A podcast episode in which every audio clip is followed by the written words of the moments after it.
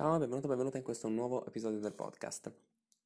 Ieri ho dovuto cercare per eh, motivi miei di, di vendita di, di, un prodotto un nuovo software per carrelli, quindi per permettere la vendita e quindi la, insomma la, la collezione di, di, soldi, il collezionamento di soldi um, tramite sito web.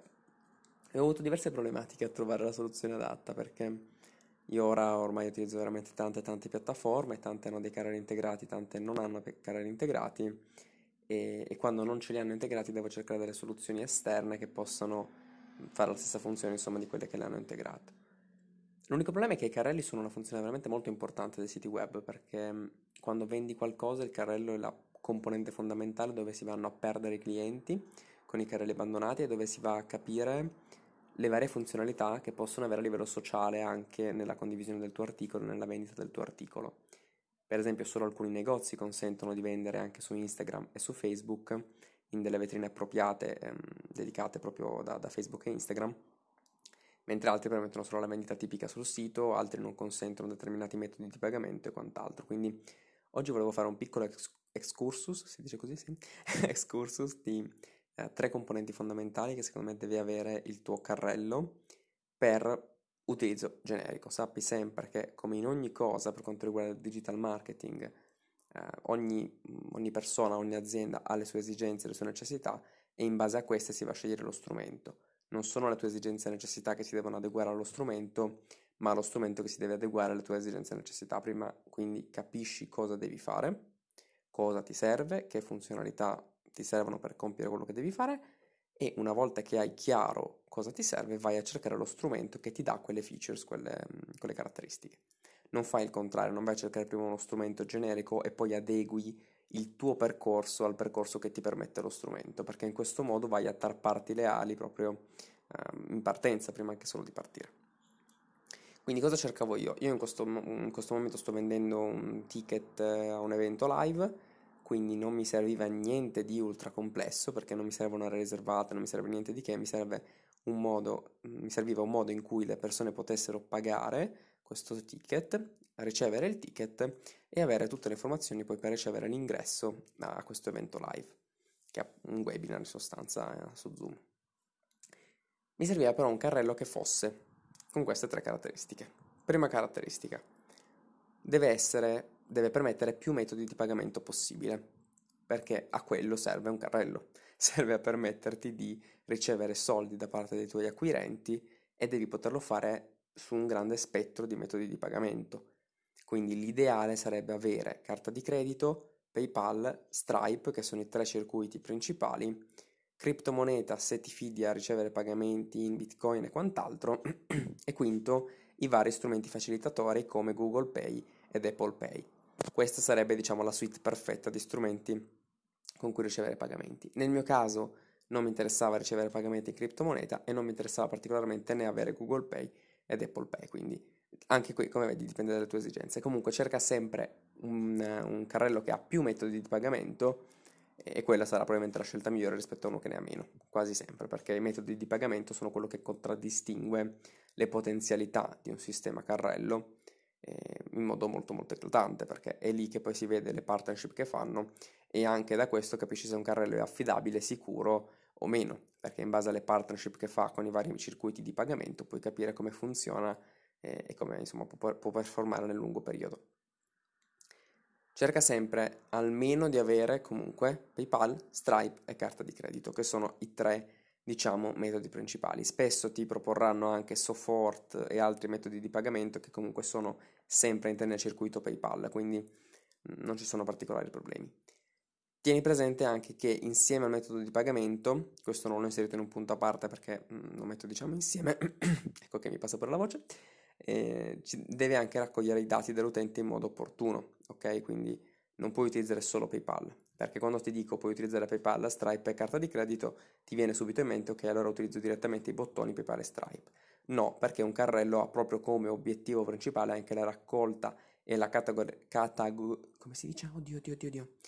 Catalogazione, catalogazione degli utenti e dei tuoi acquirenti, quindi non pensare che dato che ci sono solo PayPal, Stripe e carta di credito ti puoi autocostruire questo percorso di pagamento, perché non è vero, spesso richiede tantissime competenze tecniche il pagamento di uno sviluppatore esterno oppure l'acquisto di qualcosa di molto costoso, quindi limitati a usare un carrello e un carrello efficiente farà tutto questo e spesso lo farà anche gratis, almeno per gli inizi della tua attività.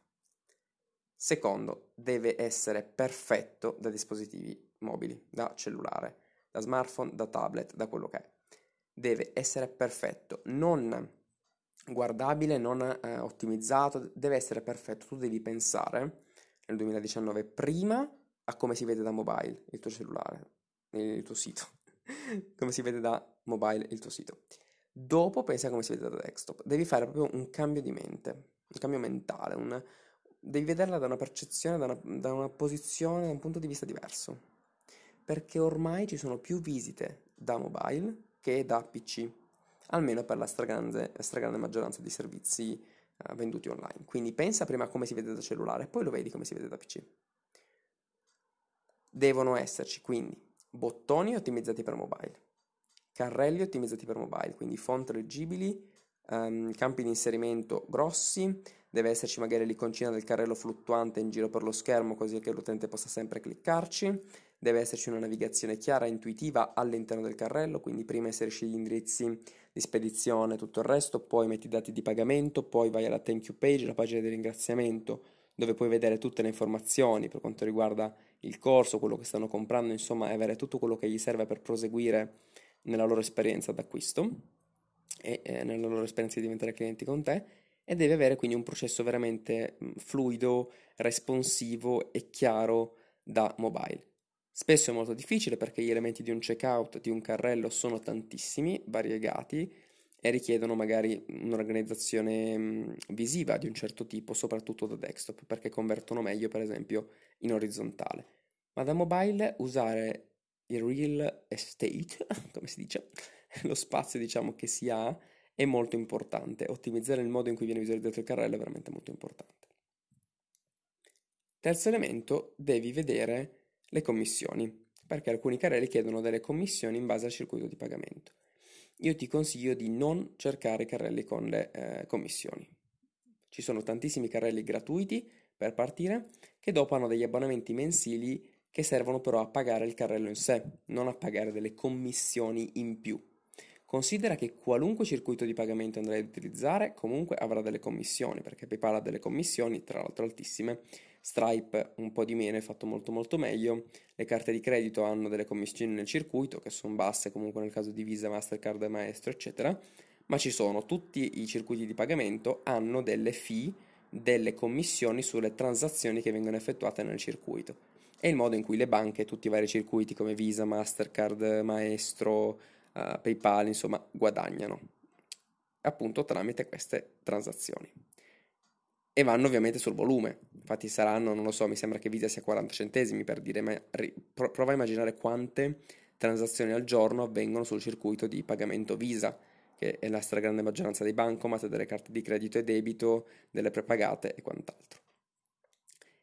Quindi non vuoi accollarti anche una percentuale in più per il carrello che magari ti chiede il 2,9% o cose di questo tipo. Può sembrare poco, ma sono 3 euro ogni 100 euro, che è in realtà tantissimo, perché immaginati di fare 1000 euro di transazioni al mese, stai già parlando di una quantità sostanziale di soldi che tu stai inviando al carrello senza alcun motivo specifico, proprio come fosse una tassa per dire al carrello. Spesso queste soluzioni sembrano affascinanti perché spesso non hanno costi fissi, no? Dici, ok, guarda che il carrello è gratuito e mi paghi il 3% al mese però è molto meglio pagare il carrello in realtà. Ti faccio un esempio, il carrello che io ho scelto in questo caso, lo posso dire, non sono sponsorizzato da loro né niente, ma si chiama Equid. E l'ho scelto per tutte le ragioni di cui prima, mi piacciono molto i circuiti di pagamento, mi piace tantissimo come è ottimizzato da mobile, è veramente responsivo, fluido, veloce e facile da utilizzare. Ed è ottimo anche proprio nel processo di acquisto e in come gestire tutti i vari clienti e le varie impostazioni.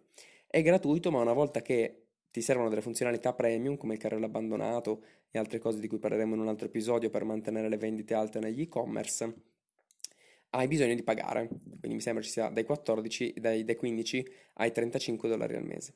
Che sembrano tanti all'inizio, ma una volta che tu fai 1000, 10.000 vendite, eh, 10.000 euro di vendite al mese è un costo irrisorio, mentre se fosse una percentuale, come il 3 o il 4%, diventerebbe un costo sostanziale. Ok? Rifacciamo l'esempio di prima, 3 euro ogni 100 sono, eh, del 3% sono 3 euro ogni 100, quindi 30 euro ogni 1000, quindi 300 euro ogni 10.000. Fai 10.000 euro di vendite al mese, che in un e-commerce sono abbastanza standard, e almeno se hai più di un prodotto, se sei un'azienda, eccetera, ovvio che se sei un singolo freelance magari non li fai subito, però 10.000 euro al mese non sono nessuna somma stratosferica, ecco. Ok, paghi 300 euro al mese in commissioni. Questo carrello Equid costa 15 dollari al mese per tutte le funzionalità premium che ti servono. Se vuoi proprio lo strumento divino con mille mila prodotti e tutto, sono 35 dollari al mese. Quindi stiamo parlando di 40 euro al mese, anche se fatturi 2-3 milioni di euro. Non c'è alcuna differenza. Tu già fatturando 5.000 euro andresti a pagare molto di più di quanto ti costerebbe la fatturazione fissa, quindi la fatturazione mensile del carrello. Detto questo, quarto punto bonus che mi è venuto in mente adesso e che volevo dire, non è esattamente un punto, ma è un bonus importante secondo me, la live chat. La live chat è sempre uno strumento fondamentale da avere quando, uno, quando, utilizzi un qualcosa, un prodotto, un abbonamento che ti serve su base giornaliera, una cosa che utilizzi ogni giorno, perché qualunque prodotto e servizio che utilizzi ogni giorno ti darà problemi, prima o poi ti darà problemi, o bug, o cose che non riesci a fare subito, che ti chiedono troppo tempo per essere apprezzate e ottimizzate, quindi ci sono sempre dei casini da capire sotto quel punto di vista. E quindi avere la live chat è utilissimo perché ti permette di capire a colpo d'occhio e parlando con un operatore proprio in live chat cosa sta succedendo e come puoi risolvere. Equid ce l'ha, è stato il motivo proprio che mi ha spinto a utilizzare questo rispetto a un altro carrello che aveva tutto quello che ha Equid ma che non aveva la live chat e quindi insomma tutto molto ottimizzato e, e utile.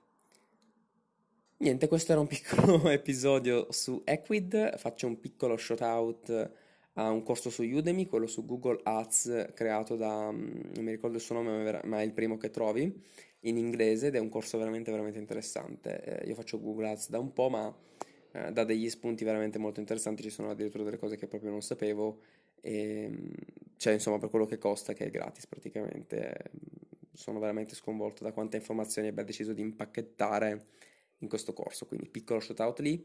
Sto facendo un corso anch'io in live, però sul content marketing, e in caso qualcuno interessasse può tranquillamente scrivermi su tutti i miei social. Sono su Facebook, pagina Instagram Giorgio-Barilla, pagina Facebook Giorgio Barilla e eh, sul sito giorgiobarilla.com. Spero ti sia interessato questo episodio, che ti sia potuto essere utile nella scelta di un carrello e nel capire quali funzionalità sono importanti quando vai a sceglierne uno e ci vediamo al prossimo episodio del podcast. Ciao, buona giornata.